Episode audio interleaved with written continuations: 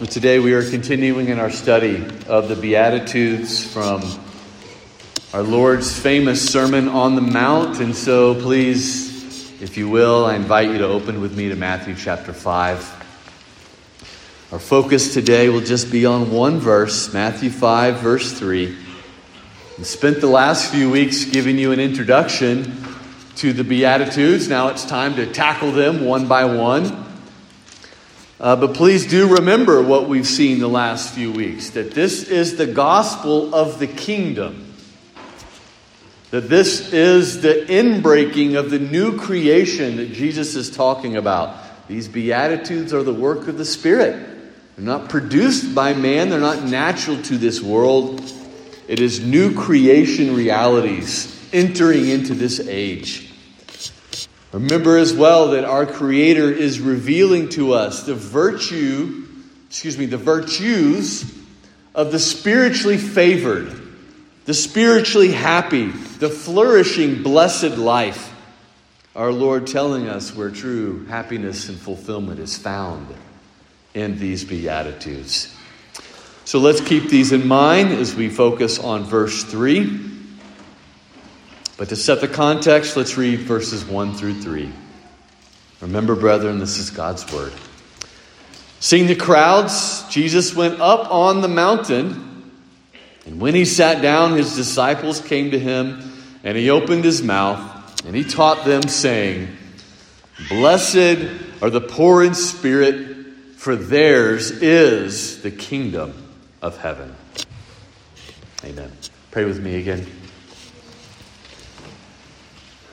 Our God and Father, we bless you, and we say that our that your word is our delight, and that your favor and blessing is our greatest joy. It is the greatest longing of our hearts. So we pray that you would fill us with the spirit of truth this morning. We pray that you would lead us in the path of your commandments. We pray that you would grant to us the blessing that Christ speaks of here as we listen with faith, as we listen expecting and waiting for you to speak to our hearts and to conform us to your image, the image of Christ, your Son, in whose name that we pray. Amen. Well, every single week as I prepare in my study for Sunday's sermon, I always spend a great deal of time carefully crafting an introduction to the passage and topic at hand. Uh, maybe I do that every week except this week, right? So I'm speaking of an introduction. Uh, an introduction to a sermon or any public speech is absolutely critical to getting the point across. The introduction serves to get the attention of the listener, to draw them in and to show them why this speaker or why this topic is important and worthy of your attention. An introduction as well serves as the foundation for everything else that will be said. Whatever else is said in the speech, whatever else is said in the sermon, it's all going to be viewed through the lens and in relation to the introduction. A poor or faulty introduction can easily derail an entire sermon, even if the rest of the content is excellent. Well, I mention this because I believe it helps us understand what Jesus, uh, the Prince of Preachers, is doing here in verse three. Remember, as we've seen, the Sermon on the Mount is Jesus' first and most comprehensive sermon on the gospel of the kingdom of God. Remember as well that the Beatitudes themselves are an introduction to this greater sermon on the gospel of the kingdom. But even more than this, what I want you to see is that this first Beatitude, in many ways, is an introduction as well. It's an introduction to the other Beatitudes that he lists here following it. There's eight total Beatitudes here, but you need to know they're not just listed randomly. Uh, there's an intentional order and structure to them. And it's clear that the first one, in the first one, contains the sum and substance of every beatitude to follow. It might be said that blessed are the poor in spirit is the first letter in the Christian alphabet.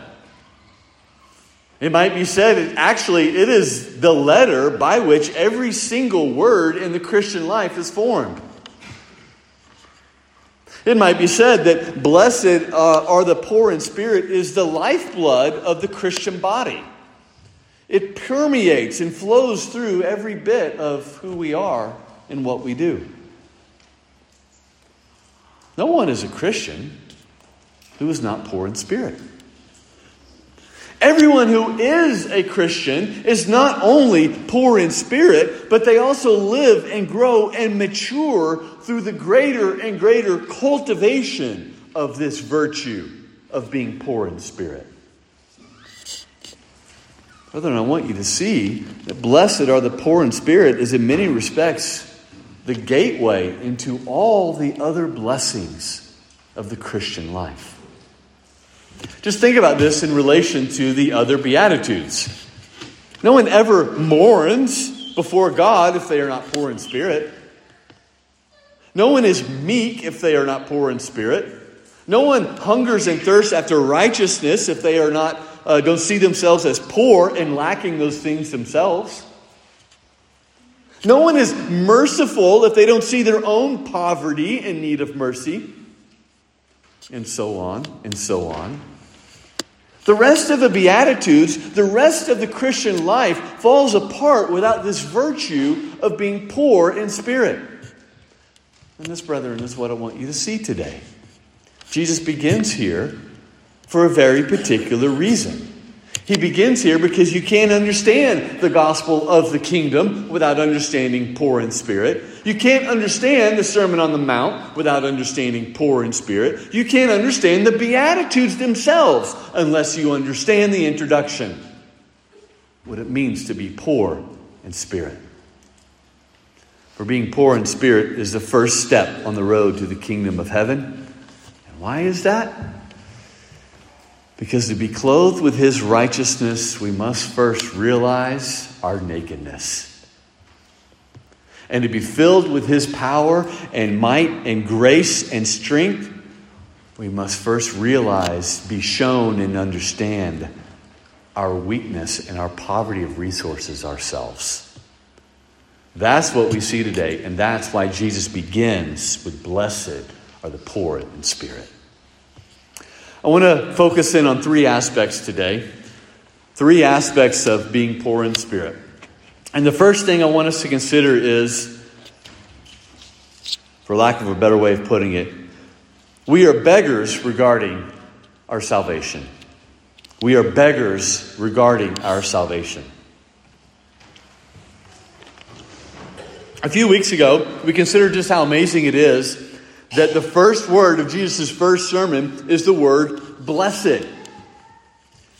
Right? Remember, he was uh, ascended the mountain, and um, it recalls uh, Moses receiving the law. So we're expecting divine revelation here. We're expecting this, this, this replay of Moses on the mountain and bringing the law and the righteousness of God. And it fills us with that expectation. But instead of cursings, instead of commandments, instead of do this, the first word out of Jesus' mouth is blessed. Good news, favor, goodness, joy, blessed, happiness. The first words on the mouth, on the lips of our Savior.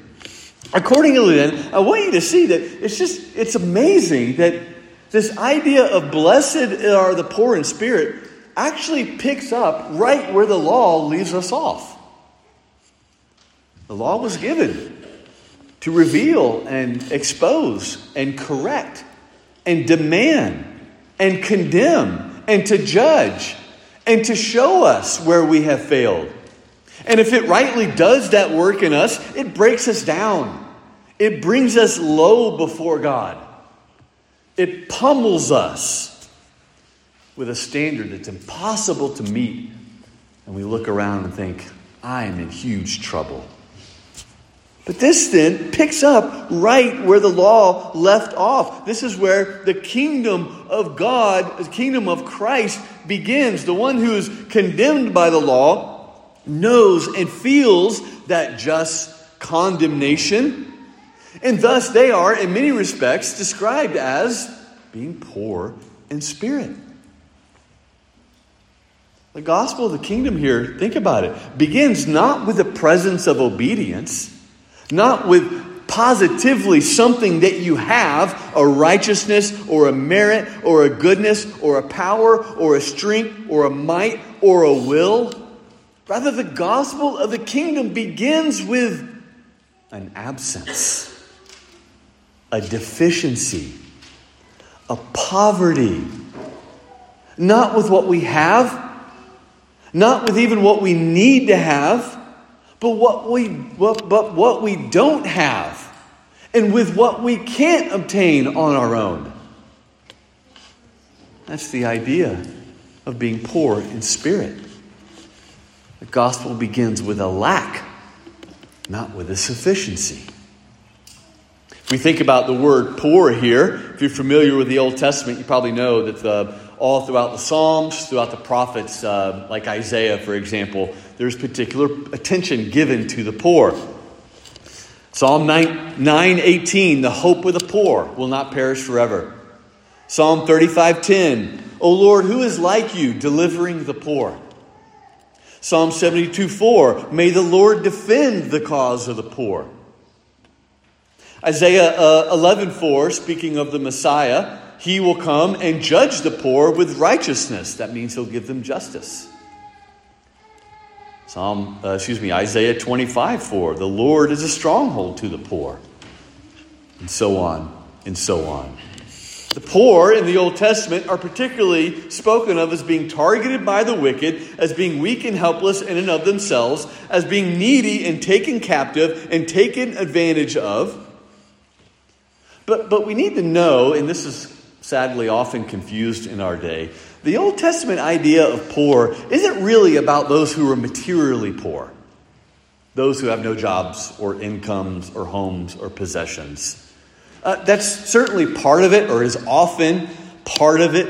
Um, but when the scriptures speak of the poor, it most specifically refers to those who don't have power or support or resources of their own, no matter what context that might fall in. And so the poor, the, the Lord is a refuge and a stronghold to the poor, because the poor can't rely upon things of this world, so they look and they cry out to God alone. He is my protection. He is my provision. He is my deliverance.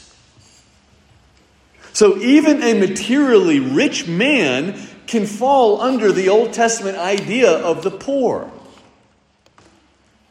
Which is why it's not just as simple as saying, well, the scriptures give so much attention to the poor, now we must go out into the streets and pay attention to the poor. That's the calling of the church. Certainly we are called to help the poor.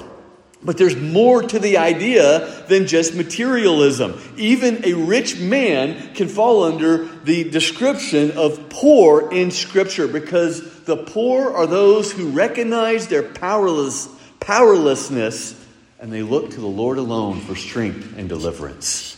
And that's what's behind Jesus' words here. It's this broad statement, an absence of strength, an absence of help, an absence of resources, whatever that may be. Most specifically, if we were to break down this Greek word for poor, it literally it can be translated as those who beg. First, to those who beg. Recall the uh, the parable of Lazarus and the rich man in Luke sixteen. Remember, uh, Lazarus was a poor man, and he's described as poor, the poor who sat at the rich man's gate every day to beg. So this is a beggar. A poor is one who begs. So what does it mean then to be poor in spirit? It means to be a beggar, spiritually speaking. It means to be a beggar of the Lord, before the Lord. It refers to a spiritual state, the state of the heart. the disposition and, and our inclination before God. It speaks of not the outer man, but, but the inner man. It doesn't speak of the, the posture of the body, but the posture of the heart. It doesn't speak of, of, of externals, like Roman Catholicism, and it translates this, and well, that means we need to take a vow of poverty. Or others who think being poor in spirit means that you're low and humble in posture in the sense of ritual or spiritual disciplines.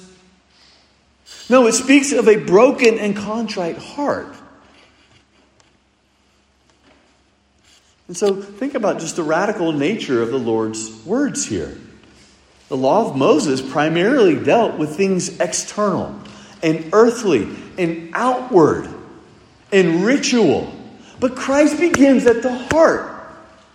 He begins with the spirit. He begins with the character of the heart. And the one who is beloved by God, being poor in spirit. So poor in spirit doesn't mean um, financially poor. It's also worth noting that it doesn't refer to someone who's depressed or downcast or lowly. I think maybe because of what's often thought or said in our day, neither does it refer to someone who has low self-esteem, or someone who has a poor self-image, or those who are unsure of themselves, or those who lack courage, or, or those who think that their life or their gifts are nothing of value. That's not what it's getting at. Being poor in spirit is the recognition that God is great and we are not. That God is holy and we are sinful. That, that sin and Satan and the world are powerful and we are weak. That God's righteous standard is perfect, and that we, despite all of our uh, best efforts, are utterly unable to meet it. It's a recognition that, like the parable in Matthew eighteen, we owe our God ten thousand talents of debt, and yet we don't even have one penny to repay. A disposition of heart where we recognize that our poverty is so deep that all we can do is beg. We can't pay. We can't work. We can't scheme. We can't recruit others to help us. We can't rely upon others to save us. All we can do is beg before the mercy of God. That's what it means to be poor in spirit. An absolute, complete absence of self-reliance in every respect, depending upon and waiting upon the mercy of our God. Now, the point at hand, of course, is that I want to think about this in relation to how we are beggars in regards to our salvation. So think then, as, as we understand what it means to be a spiritual beggar, in relation to our salvation, what does this mean? Well, the gospel starts, of course, with the fact that although we are created in God's image, we are commanded to live our lives in a way that reflect His glory and, and, and, and beautify His name. We've all turned and lived our own way. We all live at times emphatically and times more than others, but we all live according to our own standards, our own preferences, and our own desires. We are all sinners. We do and we think and we desire evil things that defame God's name and hurt others. And not only have we broken God's commandments by our lying and our lusting and our covetousness and our hate and our wicked tongue and our wicked thoughts, but we've also positively failed to obey, to do justice and righteousness, and to love our neighbor. And so we have this twofold debt. We have our sins that must be punished, and we have obedience that we fail to render, that, that must be performed. So to be poor in spirit is to recognize this. I have a debt that I can't pay. I have an obedience that I can't perform. And I am destitute of any strength or help or resources on my own. All I can do is beg God for mercy. Some of you may have heard my personal testimony before, how the Lord brought me to faith in Christ. It's similar to how the Lord worked many in many of your hearts as well. But I, you know, I grew up thinking that um, all I had to do was say the sinner's prayer and ask Jesus into my heart and tell him that I believed in him, and you know, to I believe in you, Jesus, and I don't want to go to hell, and I'm going to try to be a good person. And, and I thought that that that was the path of salvation. But I was deceived. I was greatly deceived. It wasn't until my early twenties that the Lord brought the gospel to bear upon my upon my heart. But I remember what happened was that God brought the law to bear on my heart. And I felt this deep weight in my soul, this, this burden, this, this terror. I saw my horrible wickedness. I saw uh, that, that, that the judgment that, that I deserved and the anger of God towards sin. And and and I saw, I remember even uh, reading John chapter six, and John says, Jesus says there, no man is able to come to me unless the Father who sent me draws him. And I realized I can't just pray a prayer. I can't just go to Jesus and find forgiveness. He has to draw me. He has to grant me permission for that. It's not in my power, because God is sovereign and I am not. What do you do when you're at that point? I just, I cried out for mercy. Lord, have mercy. And he answered. This is the same cry as the publican, if you remember that parable, that story from Luke eighteen. Remember, there's, there's the Pharisee who goes to the temple and prays and thank you, Lord, I'm not like these other people. Look at all what I've done. And then there's this publican, this tax collector. And he comes up and he, he wouldn't, he stood far off. So he was, he was, you know, um, fearful of even approaching close to the temple in the presence of God. And he wouldn't even lift his eyes toward heaven. He looked down as he prayed and he beat his breast with shame, with, with, with hatred of self in a sense, and said, God, be merciful to me, a sinner. And Jesus says, that man walked away justified. It's the same as the, the prodigal son. He comes to the end of himself and he spends everything that he has. And then he tries to work by feeding pigs. And that's not enough either. He's out of resources. He's out of help. He's out of strength. He comes to the end of himself, we read. He could do nothing. He had nothing. And so he came, he returned to his father, confessing his sin, and says, I'm no longer worthy to be received as your son. And he was received, and he was forgiven, and he was rejoiced over. It's the cry as well of the Apostle Paul in Philippians chapter three. Remember, he recounts all his credentials. Circumcised the eighth day, tribe of Benjamin, Pharisee of the Pharisees, blameless according to the law. I surpassed all of my superiors in my religious devotion, but I count everything as a loss. It's all dung. It's rubbish. It's worthless. It helps nothing. I count it as a loss so that I may gain a Christ and be clothed with a righteousness not of my own that comes through the law, but a righteousness that comes from God through faith in Christ.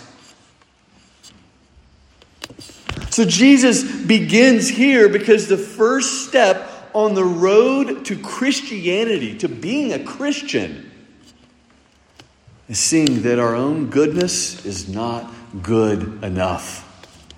And that because we are spiritually bankrupt, we are beggars. We are entirely dependent upon God to pour out grace and strength and salvation. And brethren, that's the, that's the question before you today. That's the question before some of you. If you have not yet been baptized upon profession of faith, if you have not bowed the knee to Christ in humble repentance and faith, The question before you is, has the law done its work and shown you that you can't save yourself? Does the spirit and posture of your heart illustrate that you stand before God as a beggar? Have you seen the greatness of God? Have you seen the holiness of the law? Have you seen the, the strength of, of sin, your sinful heart, and Satan and, and the world around you? Has that broken you? Has it reduced you to nothing in and of yourselves? That's part of what Jesus calls you to see this morning. Poverty of spirit as the gateway to salvation is a first step to being reconciled with God. Now, we spent most of our time on this first point because we had to define what it meant to be poor in spirit. Uh, but briefly, I want to draw your attention to two other aspects today as well. Secondly, just as we are beggars in regards to our salvation, we need to see that we are beggars regarding our sanctification as well. So salvation is going to point more toward our conversion.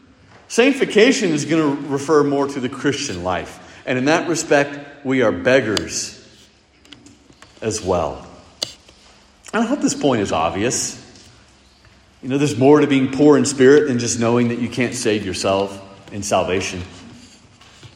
Remember, as I'm arguing here, being poor in spirit is key if you're to cultivate any of the virtues of these Beatitudes. The posture of being poor in spirit is what permeates them all.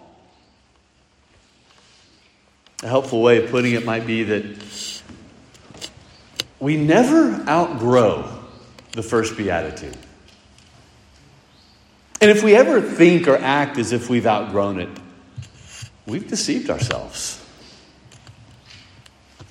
Think back to our reading of the law earlier from the book of Revelation and the church in Laodicea. If you remember what Jesus writes to them, you know, he says, you're lukewarm, you're useless, essentially. Uh, you make me sick. In so many terms, nauseous. I just want to throw you up in that sense. Why? Because you think you're rich and you're prosperous and you don't need anything. And you don't even see that you're wretched, that you're deserving of pity, pitiable, that you're poor, that you're blind, that you're naked. Jesus puts his finger on how they thought they had everything they needed in life and in their spiritual life. And they lived as though they did not depend upon and have a continual need for the Lord Jesus Christ. They had not just pushed Jesus out of the church, not intentionally. They simply pushed him out by forgetting and neglecting him. So the rebuke that Jesus gives centers on their self-reliance and their self-satisfaction, on the fact that they had no need. They had, in many respects, outgrown this first beatitude. They certainly wouldn't deny that it's necessary to be poor in spirit to become a Christian. But they lived as though, okay, that's good. Now I can progress on to bigger and better and greater things. And that's why the Lord rebukes them. Hey, remember, brethren, the, the, the beautiful illustration that Jesus gives in John fifteen. I am the vine, you are the branches. Apart from me, you can do nothing. You see, the poor in spirit live in that reality. They know apart from Christ, they can do nothing. They know that unless the Lord builds the house, we labor in vain. They know that if we are to grow and progress and mature in the Christian life, we are beggars at the gates of heaven. And part of the reason I emphasize this, brothers, is because of how prevalent um, self-focused and self-sufficient and self-confident Christianity is in our day. And so many preach a gospel that you're saved by faith, you're saved by faith, you're saved by faith. But if you really want to be blessed, if you really want to grow in the Christian life, if you really want to flourish, if you really want to enjoy the finer things, well, it really depends upon you. Your work, your spiritual disciplines. Are you reading your Bible? Are you praying every day? Are you beating the body in order to perfectly or as much as possible obey the word of God? Your effort, your strength, and the focus remains on you. And the focus remains on the resources that you're called to procure. A W Tozer in nineteen sixty-six was talking about how this new, newfound modern message of the cross was all around him. And it's kind of along these lines. Listen to what he says. He's talking about this new message of the gospel, the new cross. He says, the new cross does not slay the sinner. It just redirects him. It gears him into a cleaner and jollier way of living, and it saves his self-respect. To the self-assertive, it says, come and assert yourself to Christ, for Christ. To the egotist, it says, come and do your boasting in the Lord. To the thrill seeker, it says, come and enjoy the thrill of Christian fellowship. The Christian message is slanted in the direction of the current vogue in order to make it acceptable to the public. Brethren, just as we considered last week, we must see that the gospel, we must see that the Beatitudes are entirely and emphatically the opposite of what the world and the natural inclinations of our flesh value. Whether we're talking about salvation, whether we're talking about sanctification, the world loves self-reliance and self-confidence and self-expression. We're told to believe in ourselves. We're told to express ourselves. We're told to trust ourselves. We're told to, li- told to listen to ourselves. And in, in these churches where sanctification is all upon you, everything is slanted and pressed upon you as your duty. You must do this. This is all in your power. And if you're not, well, you're not going to live the blessed life. We need to listen, though, to what C H Spurgeon said here. He said, above all other evils, we have the most cause, cause to dread our own fullness. Think about that. Think about all the evils in this world.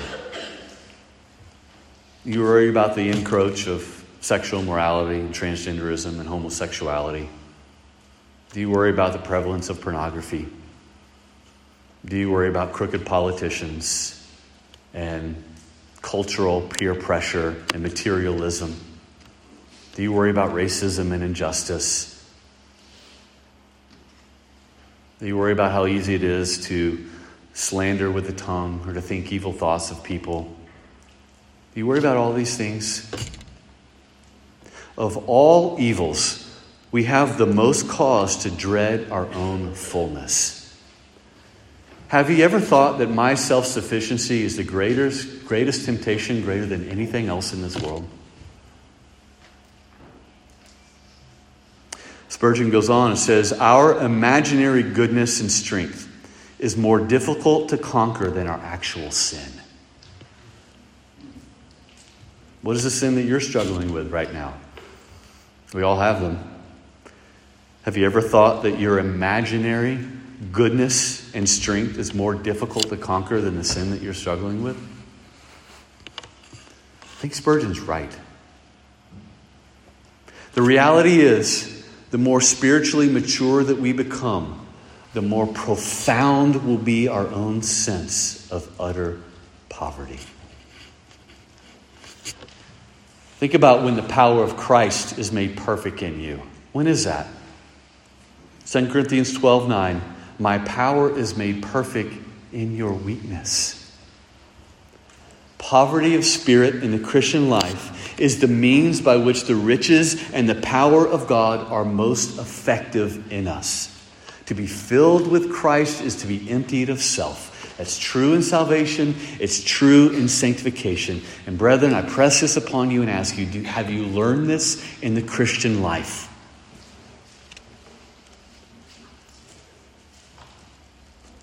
Well, prayer is one means by which is evident that we are poverty, living in poverty of spirit. Devotion to God's word is another evidence that we are living with this poor in spirit. We can't trust our own wisdom. We can't trust our own inclination. Devotion to the church and to worship is also evidence of being poor in spirit, because we are laying at the gates of heaven, as it were, and begging God, where he's promised to be found in his word, in his church, in the Lord's Supper. We are begging him to give us grace and strength and help, and to keep us from stumbling and keep us from falling away. So Jesus thus blesses those who know they are insufficient of them in and of themselves, but he also calls us to pursue this virtue, this poverty of spirit, that leads to our growth and maturity in the gospel. Well, third and finally, we've seen how beggar, we are beggars in regards to salvation. We've seen how we are beggars in regards to sanctification. Third and finally, it's only beggars who enjoy the happy, blessed life in God's kingdom. It's only beggars who enjoy the happy and blessed life in God's kingdom. Remember, the thrust of Christ's words here is not to lay upon us this poverty of spirit as if it's a law, as if it's to crush us, as if it's something we can do in and of ourselves, but is to bless those who've already been broken down by the law. His promise is, yours is the kingdom of heaven. Who is it then that possesses the kingdom of heaven? Who is it that inherits the eternal kingdom, the kingdom of God's presence, the kingdom of God's protection and rule and reign? It's given to the poor, not to the rich. It's given to the weak, not the mighty. It's given to the little children who are humble enough to receive it, not to the proud who think they deserve it or think that they can obtain it on their own. This again hits at what we talked about last week. The most fundamental difference between a believer and a non-believer is that a non-believer always lives for this world and right now, while the Christian decidedly has given up this world and lives for the age to come. And that's what we see here as well. The proud and the self-sufficient and the self-righteous seek an earthly kingdom, the kingdom that is now, the kingdom that they can see, the kingdom that, that, that is visible, that is earthly. But those who know what we don't deserve, those who know what we cannot earn, those who realize there's something I cannot obtain on my own, we seek the kingdom that is above, the kingdom that is freely given to us and enjoyed by grace. And the beauty of this is that while, yes, we await the final inheritance and enjoyment of that kingdom to the age to come, Christ's words are clear. Theirs is the kingdom of heaven. The blessings of the kingdom are given right now. As we are emptied of ourselves, as we are stripped of our own righteousness and broken of our own strength, through faith, Jesus Christ becomes our wisdom and righteousness and sanctification and redemption. And what that means is that while we are united, when we are united to Christ by faith, we are seated with him in the heavenly places right now. We are subjects of and even rulers in Christ's kingdom right now. We are overcomers, conquering sin, Satan, and the world right now. We are a chosen priesthood, uh, a chosen race, a royal priesthood, a holy nation right now. We are citizens of heaven, of the age to come right now. And, and to be citizens of God's heavenly kingdom right now means that we have his favor right now. We have his protection and rule right now. We have the nourishment of his fellowship and communion right now. We have the strength of his power right now. We are blessed and enjoy every spiritual blessing in the heavenly places right now. And this is where true happiness lies. Not if your heart is set on things of the world. You'll never find happiness in these things. But if your heart is set upon Christ and love for God, this is where happiness is found, in being a citizen of his kingdom. You know, the world tells you, your sinful desires tell you, true happiness is found when I am in charge. I live life on my own terms. I define for myself who I am. I am my own God. I am in charge. I stand up for my rights. I pull myself up by my own strength. I don't need any handouts. I can do it on my own. I can rule my own destiny. And that's where happiness and fulfillment is found. But if you hear Christ's voice here, he's saying true happiness is not found going deeper into yourself. True happiness is found in emptying yourself in order to be filled by Christ. True happiness is found in humble submission to God. It's only then are we truly free. It's only then are we truly happy, truly blessed. It's only then that we can shout with great joy and great confidence, my sufficiency is Christ. Don't believe the lies of this world. Listen, listen to the words of the Lord Jesus Christ right here. That the way up is the way down. That to gain everything is to lose, means to lose everything. That the broken heart is a healed heart. That there is great freedom and joy and happiness found in giving up all of your rights and all of your sufficiency in order to be found in him. So what will it be for you? What will it be for you? Are you going to fight and claw and you're going to work your way for an earthly temporal kingdom that will pass away? Or are you content to be a beggar, poor and lowly and destitute of earthly strength and resources and power, and yet a citizen of a glorious eternal kingdom that will shortly be revealed? That's the question put before you today. It's only beggars who enjoy the happy, blessed life in God's heavenly kingdom. Well, brethren, as we conclude this morning, um, I just want to remind you that even as we think about this poverty of spirit, remember the words of Scripture. We echo them in the hymn when we often sing.